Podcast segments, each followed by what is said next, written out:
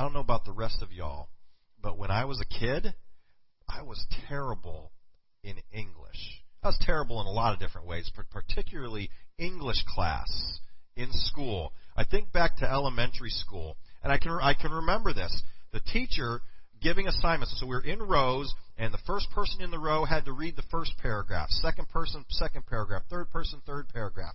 And I was petrified because it's not that I didn't know how to read, I just didn't know what a paragraph was. I'm not sure where I was supposed to stop. I knew where to start, where the other person stopped, but I didn't know where I was supposed to stop. I knew what a sentence was, wherever the period was. A, but I didn't know about the indent for the next paragraph to begin. I just was terrible in English. And you older folks remember diagramming sentences. Do you guys still do that today in like middle school? Is that part of the Common Core, or do you just throw that stuff out? Diagramming sentences. Rich, you remember? Chris, you remember? Diag- I hated that. I just didn't know what to do. I couldn't couldn't do it. And then later, when I got into Bible college, I had five semesters of New Testament Greek. And that's where I learned in college how to diagram sentences. And I actually know all that different stuff today. And then writing papers. Some of my classmates were great at writing papers. I was terrible at it. I didn't know, you know, how to how to do research and put it into logical thoughts and, and write it down. I just I was terrible at writing papers. And guess what I do for a living now? I mean I do all that different stuff. And I do know what a paragraph is today. I do, I love words. I love studying the meaning of words, the history of words. Where did this word come from? What does it mean? And I love when I speak, and I do a lot of speaking and writing now. I love using descriptive, demonstrative words when I speak and write. Now, I like learning words in other languages. Uh, 1999 was the first time I had left the country and went to the country of Haiti and I learned some Haitian words, Creole words. Cote toilette la. Do you know what that means? Where's the bathroom? That was an important phrase for me to learn when I went there. I was just in Tanzania a few months ago, and I learned the word asante. Asante means thank you.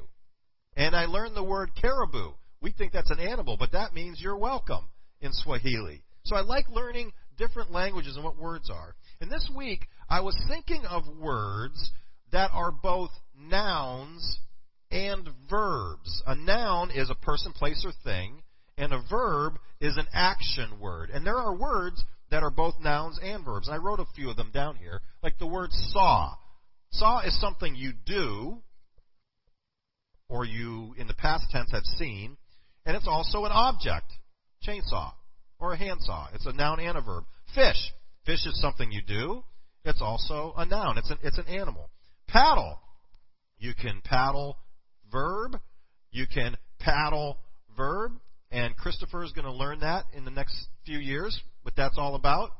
But it's also an object. You can use a paddle, and we had a really nice. Do we still have that paddle, honey? We haven't had to use that in at least a few weeks. Thunder. Thunder is a verb and a noun. It's something, and it's also an action. Punch is an action. It's also something that you drink.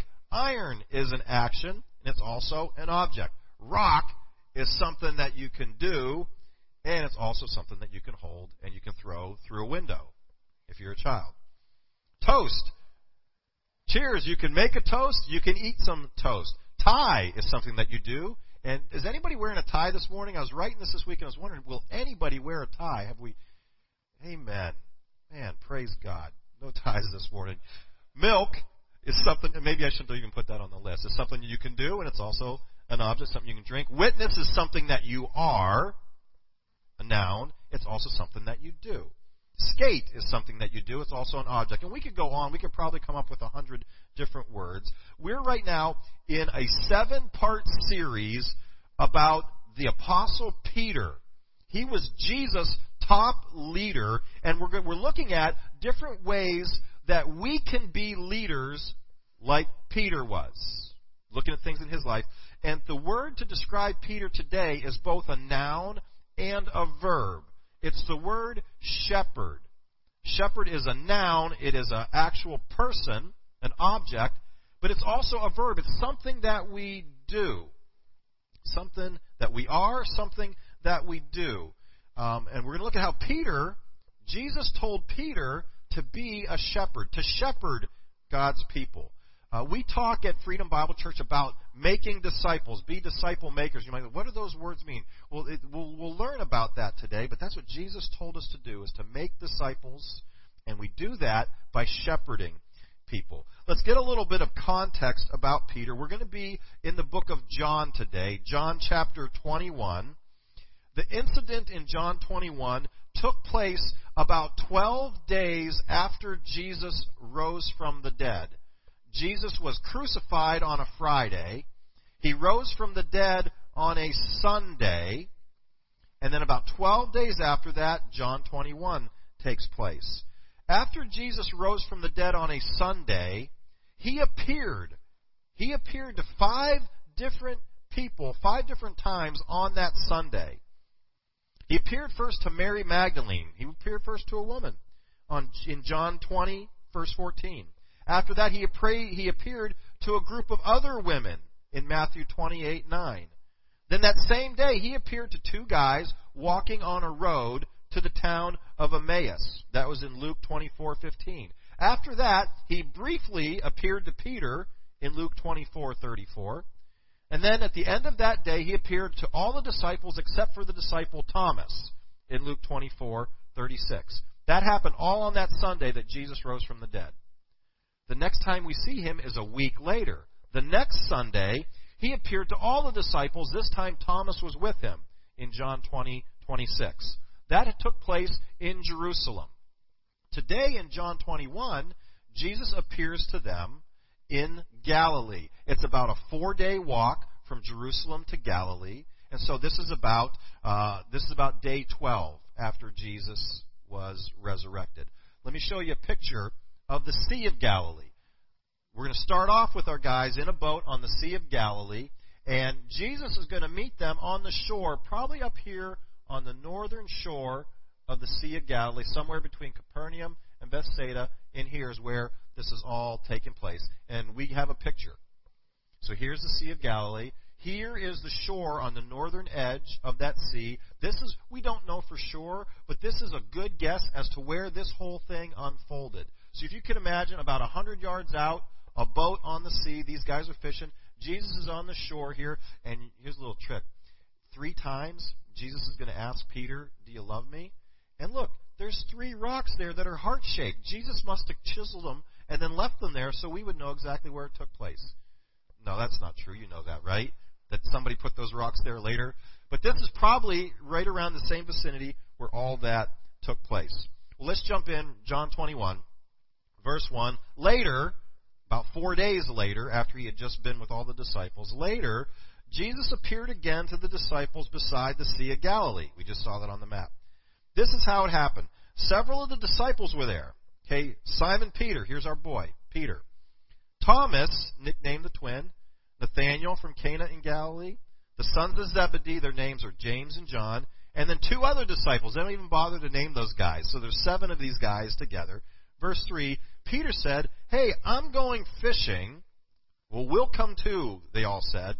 So they went out into the boat, and they caught nothing all night. Now you might say, well, no wonder they caught nothing. They were fishing at night. Those idiots, don't they know you're not supposed to fish at night?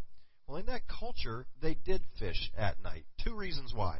First of all, after they catch their fish at night, they get to shore, they clean the fish, they sell them in the market that morning. People want fresh fish.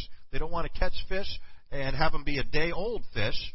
You want them fresh. So they fished at night. Also, the fish in that region, Galilee is about 500 feet below sea level. So it's always temperate and warm in that area in Galilee. They don't get snow in Galilee, but it gets cooler um, at night. It's warm during the day all the year round. So at the daytime, the fish go down low to where it's cooler.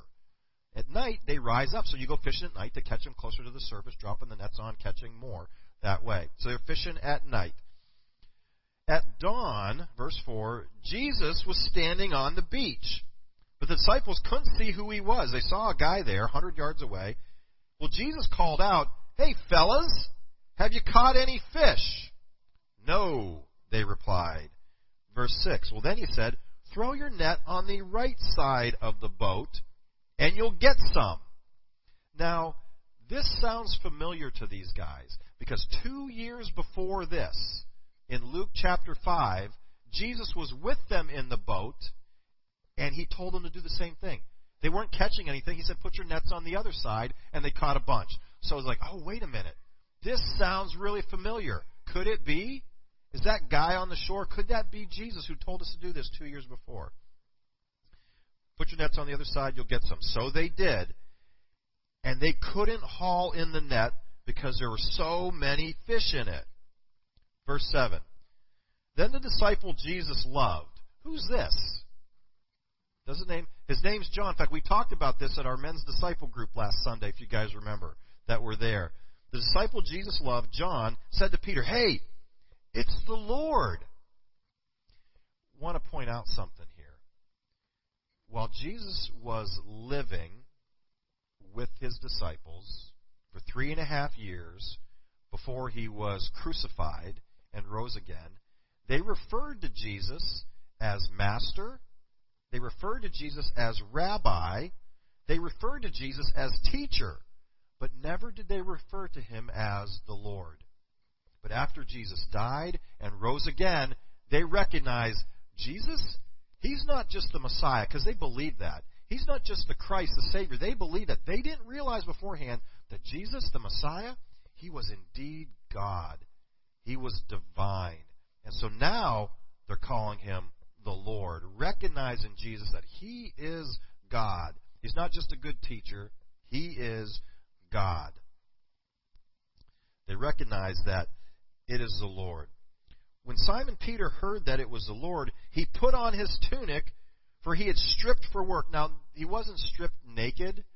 There were two layers of garments. They had their undergarment, which was a thinner linen, and then the outer garment, which was the tunic. You take the tunic off so you can fish, and you've got more mobility. Um, you don't have to worry about it getting ruined and getting all smelly from fishing and stuff, uh, all smelly from sweating. So he put on his tunic.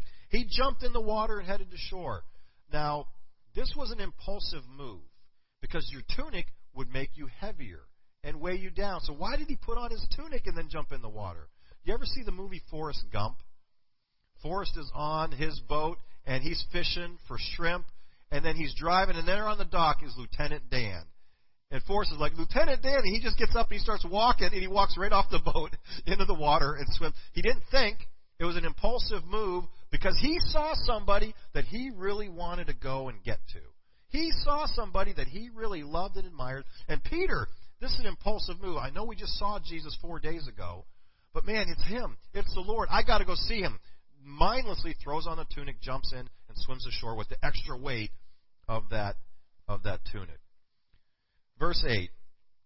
The others, the other disciples, the other six guys, they stayed in the boat. They pulled the loaded net to the shore, for they were only about a hundred yards away. Verse nine. When they got there, they found breakfast waiting for them. There was already fish cooking over a charcoal fire and some bread. And this is some of the questions that go through my mind, and I don't have good answers for it. Where did Jesus get the bread? It's early in the morning. It's breakfast time. It's, you know, it's, it's sun's rising. These guys are just getting done fishing. Where did he get the? Where did he have the fish from already? Did he already catch it? He had it there waiting for them. I don't have the answers to those questions, but let's just look at what's going on here. Jesus is there on shore, and he's telling those guys, listen, I know what's going on in your life out there a hundred yards away. I know you're not catching any fish. Even though I can't see what's in the boat, what's not in the, not in the boat, I know what's going on. Jesus knows what's going on in each one of our lives. Maybe you feel like you've been fishing and coming up empty in your business, in your life, in your relationships.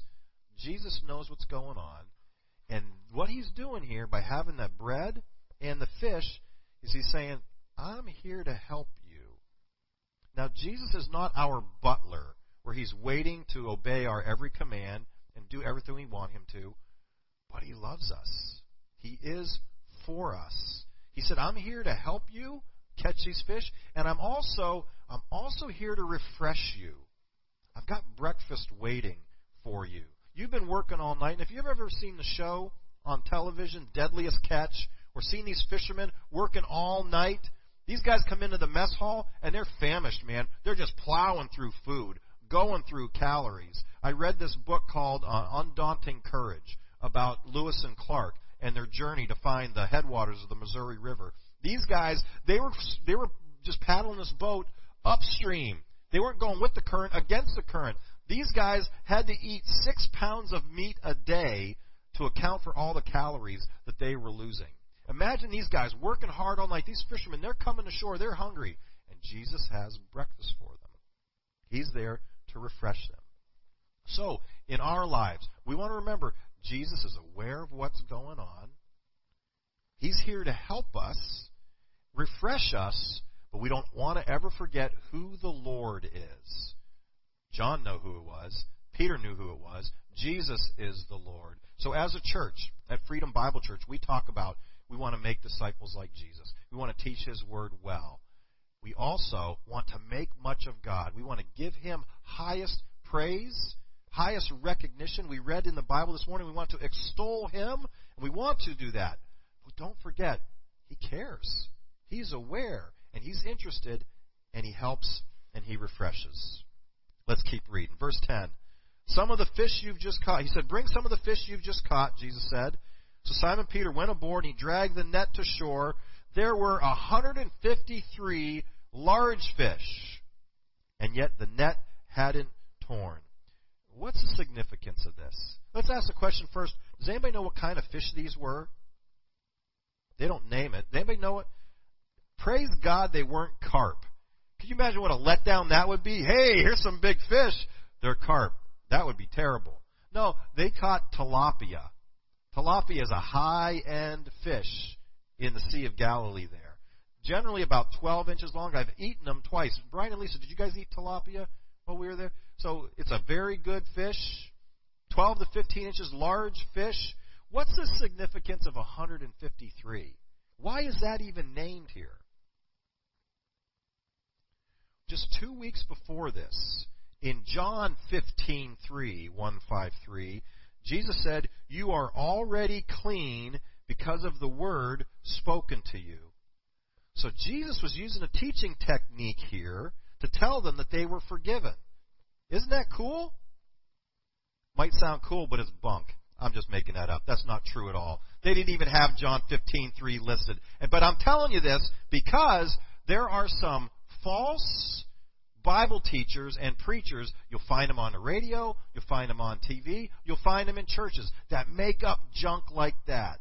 That's just complete nonsense. They would say, like, you know, that 153, that's the number of God's blessing. So if you send $153 in to my ministry, God will bless you. They'll say stuff like that. Or they'll say the 153rd day of the year, that's June 1st, or June 2nd normally, but this year it's a leap year, so June 1st is 150. And if on June 1st you will fast and pray, God will bless you. They'll make up stuff like that, and it's simply not true. It's false. I mean, I've heard people say 10 is the number of God's blessing. There were 10 lepers that Jesus healed, and then he that was a blessing on them. So you've got to give 10% because that's the number of God's blessing. Don't believe nonsense like that. This 153, they just counted them because there was a lot. Jesus provided a lot for them. So don't buy into the nonsense when people tell you uh, some of that other bunk. 153 fish were there. Where the heck am I at on my paper? Now, verse 12. Now come and have some breakfast, Jesus said. None of the disciples dared to ask him, Who are you? They knew it was the Lord. Question here they had just spent three and a half years with Jesus. Why the whole debate whether who it was or not? Didn't they recognize him? After Jesus died and then rose again, he had a new body. We call it a resurrected body, a glorified body. Let me read to you from Philippians 3 20 and 21. which says, Our citizenship is in heaven, and we eagerly await a Savior from there, the Lord Jesus Christ, who, by the power that enables him to bring everything under control, will transform our lowly bodies so that they will be like his glorious body.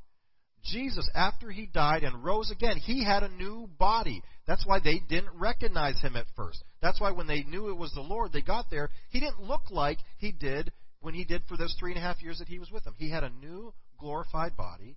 And for people who've put their faith in Jesus Christ to forgive their sins, when we die, we will go to heaven with Jesus, and we will have a new glorified body. And some of you will say, Amen.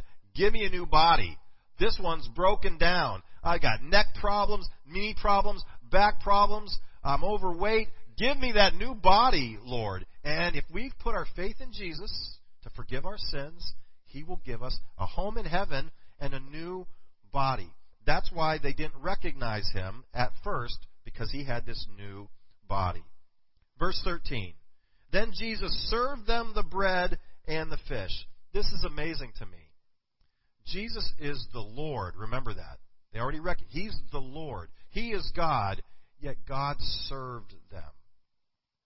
We should be serving Him, and we try to, but God still serves us. Just two weeks before this, Jesus served them by washing their feet. And here He is serving them again. Jesus served them the bread and the fish. Verse 14 This was the third time Jesus had appeared to his disciples since he had been raised from the dead. Remember, the previous, on, on the day that he rose, Luke 24:36, he appeared to all the disciples except uh, Thomas wasn't there that day. Then in uh, John 20:26, he appeared to all of them with Thomas just four days before. Verse 15. Well, after breakfast, Jesus asked Simon Peter. Here we're getting to uh, Simon. Simon, son of John, do you love me more than these? Who are the these? Who's he talking about?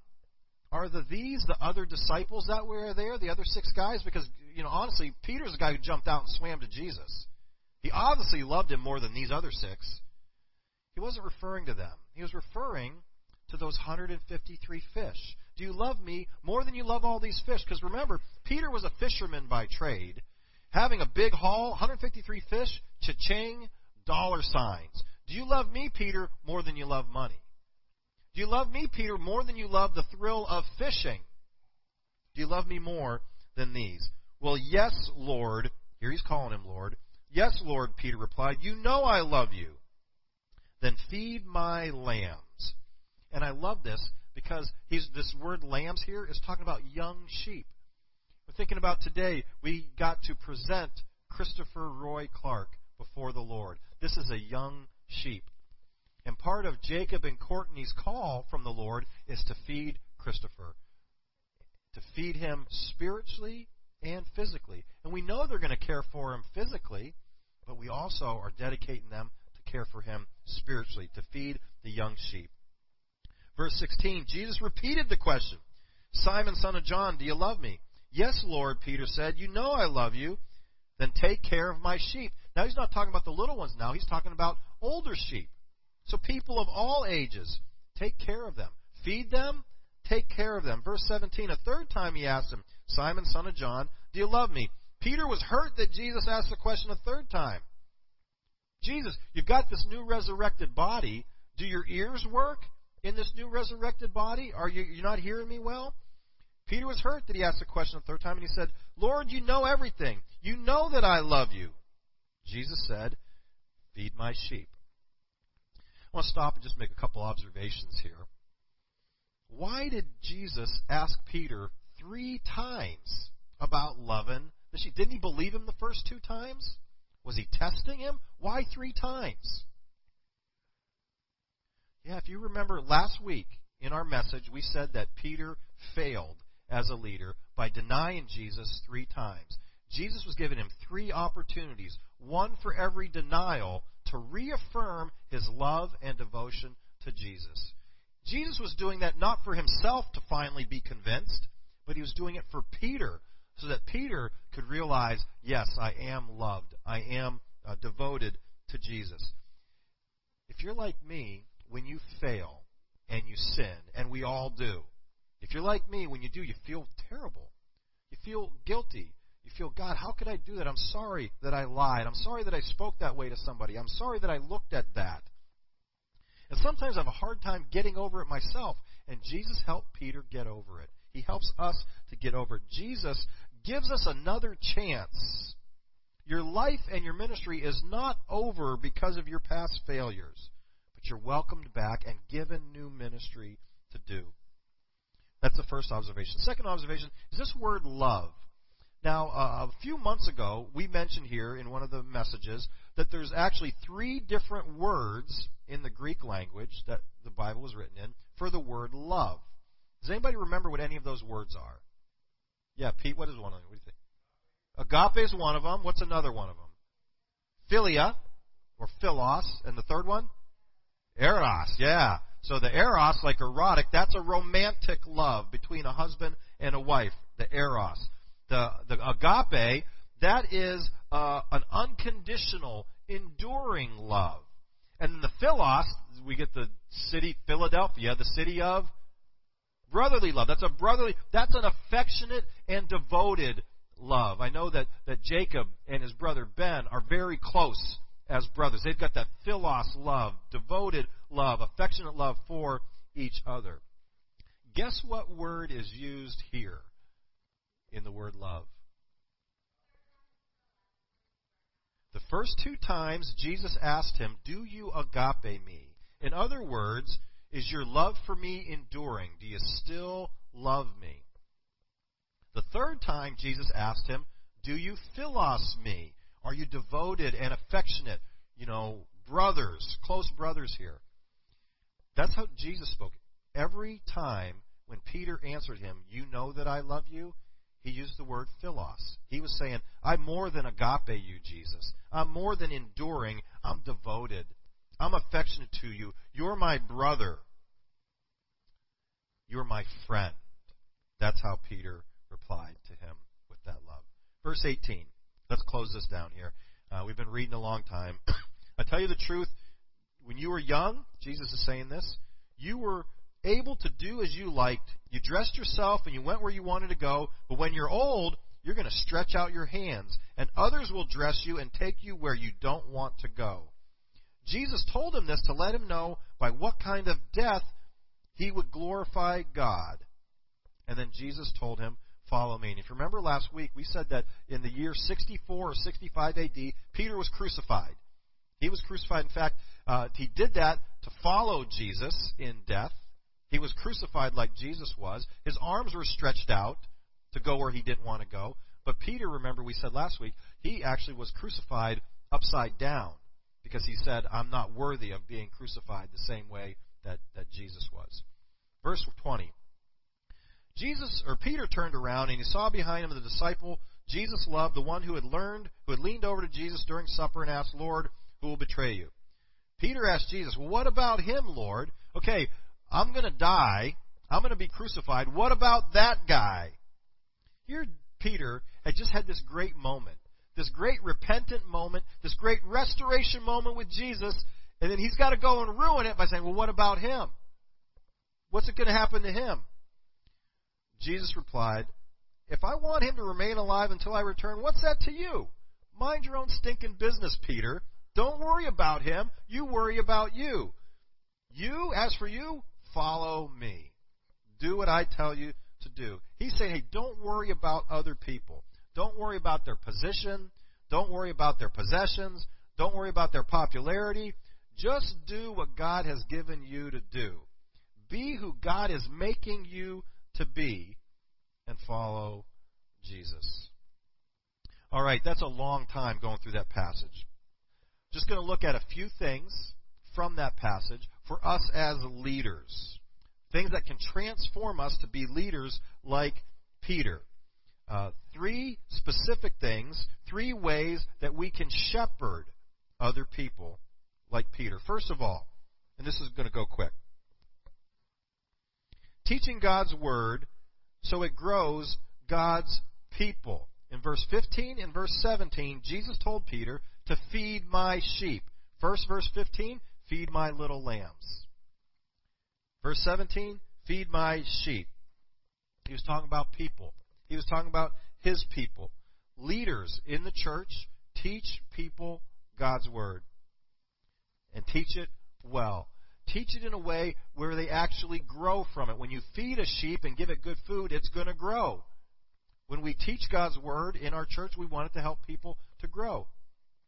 But it's not just for leaders like Peter. It's not just for elders, pastors, deacons in a church. Every one of us sitting here today, we can teach God's word to other people.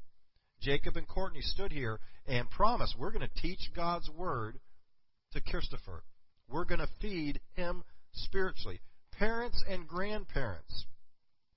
Simply, how do you feed other people? It's simply as you read God's word, as you read the Bible, and God shows you things, and He speaks to you through His word, you share that with somebody else, and you're feeding that person. So, parents and grandparents, share every day with your kids, with your grandkids, the scriptures that God is showing you. It means that you've got to be in God's Word every day so you can share that and feed somebody else every day. And you might say, man, being in God's Word every day, that's quite a commitment. Well, we eat three times a day, and if you're like me, you eat more than three times a day. We feed ourselves physical food three times a day. We can feed on spiritual food throughout the day. And it's not just for, for adults. You kids, we've got some great young adults here, some great students here as you're reading God's Word, share that with other people. A verse that God showed you. You can feed other people that way. Make it a habit to daily feed yourself and to also daily feed other people by sharing with them. Second thing, shepherds, uh, they feed the sheep, but it, they also shepherd the sheep.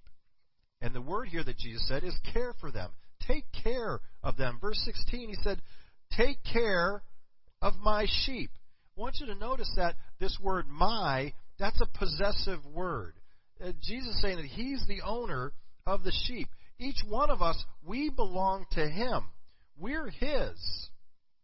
So he's telling leaders, parents in the home, grandparents, church leaders, that we're to be stewards of the people he's entrusted to us. That's why we mentioned that that, that Christopher has been entrusted to Jacob and to Courtney. so we take good care of them. Four and a half years ago, I was in Chicago. I was overseeing some student uh, missions ministry things going on in Chicago, and I got a, a text message uh, from this this kid, young guy named Jared. And Jared said, "Hey, how long are you going to be in Chicago?" Said, "I'm going home Saturday morning." He said, "Well, I'm up in Michigan. Could I meet you on the Indiana Turnpike and take you out to breakfast. I'm like, dude, I'm never going to turn down eggs and bacon. Let's do it. Now, this young man, Jared, he uh, had been dating my daughter for a few years, so I knew it was going to happen. I mean, I'm Polish, but I'm not that dumb. I know what's going on. So we get to breakfast, and it's raining outside, and we're in there, and about 20 minutes go by, and it's the small talk. What's the summer been like? Uh, and all this stuff. And so you, yeah, you do know me. I'm not the most patient cat. So I'm like, all right, you going to do this or are you? Are you, aren't you? So I'm like, okay, Lord, what do you want me to do here? Should I bring it up? Should I let him bring it up? So I just, I just, I said what I was saying. I was like, okay, Jared, I'm trying to make a decision here. I'm asking the Lord what He wants me to do. Um, I'm, I'm trying to figure out if I should bring it up or if I should just let you bring it up. He goes, I'll bring it up. And he wanted to ask for permission to um, to marry my daughter and then a year later um, married him to my daughter. Um, when he was asking me permission, I had to explain something to him. Say, hey, I want you to understand that Mackenzie, um, my my wife and I, Stacey, we love her very much. She's our firstborn. We believe God entrusted her to us. We've been watching over her, protecting her, caring for her. And if I'm going to let you marry her, I'm handing those responsibilities over to you. And I don't take those responsibilities lightly, and you better stinking not either take them lightly. Because you're a steward of this precious creation, this precious child of God. So, as a pastor, I'm a steward of y'all, people that God has entrusted to me. You're His precious people. It's my role as pastor to help care for, to feed you all God's word well. And you all are stewards of the people God's entrusted to you kids, stepkids, grandkids, other believers, to care for them. I love how this church cares for each other, fellowships with each other, interacts with each other. I love how we care. This word, take care of, this is where we get the word shepherd. It actually means to shepherd. And there's there's three different ways that, that people shepherd. Peter was a fisherman. He wasn't a shepherd, but in that culture, shepherds were common, and he knew what shepherds did. Shepherds did three things. First of all, shepherds give direction. They direct their sheep. They show them which way to go, not just by pointing it out, but by leading them. They lead by example. So for us, we set the example for other people how to live. Lead them. Give direction. For your family. For the church. Uh, in our lives, it's important for older believers to give direction to younger believers. Because older believers, you've been through the ropes before. You've learned from your own mistakes. I hope that you've learned. I hope that I've learned. And we can help the younger generation avoid those mistakes. We give them direction as we take care of them. Also, we give them protection. Sheep have natural predators and enemies wolves, lions, coyotes. The shepherd defends the sheep. The shepherd protects the sheep. When David, who wrote that psalm that we read at the beginning of the service, when he was a shepherd, what was his weapon of protection? Does anybody know? He used it against the giant. Yeah, it's, it's a slingshot. He used a slingshot to protect the sheep. How do we protect God's sheep? Well, we've mentioned it earlier against false teachers that are out there, but our biggest weapon is not a slingshot, it's prayer. Because our greatest enemy, our greatest predator for ourselves and our young people is Satan. He wants to deceive them. And I was having breakfast yesterday with my two sons. And I was telling them how, you know what? It was easier when I was growing up to follow Jesus than it is today. We didn't have computers. We didn't have, you know, when I grew up, a lot of you guys, same thing. You had three television channels, not 150, and all these other things can distract us. It was easier then, but today Satan has so many opportunities through the computer, through wasted time on the screen, on a phone, all these other things, that we've got to pray for protection for our kids, for our young people. So parents, prayer every day. So shepherds, we, we direct, we protect, and then shepherds also correct. If a sheep is going the wrong direction, if he's drinking water from dirty, muddy, unhealthy water, if he's eating thistles and thorns instead of the good grass, the shepherd has to correct them. You remember the 23rd Psalm? The Lord is my shepherd, I shall not be in want. He leads me beside uh, green, all that stuff when he says that uh, his rod and his staff, they comfort me. Now, a lot of times we think the rod and the staff, that's what we use to protect, right? I'm like Gandalf, whack, whack with that rod and the staff. The rod and the staff, that wasn't used to protect, that was used to correct. When a little sheep would go the wrong way, the shepherd might have to rescue him with the crook.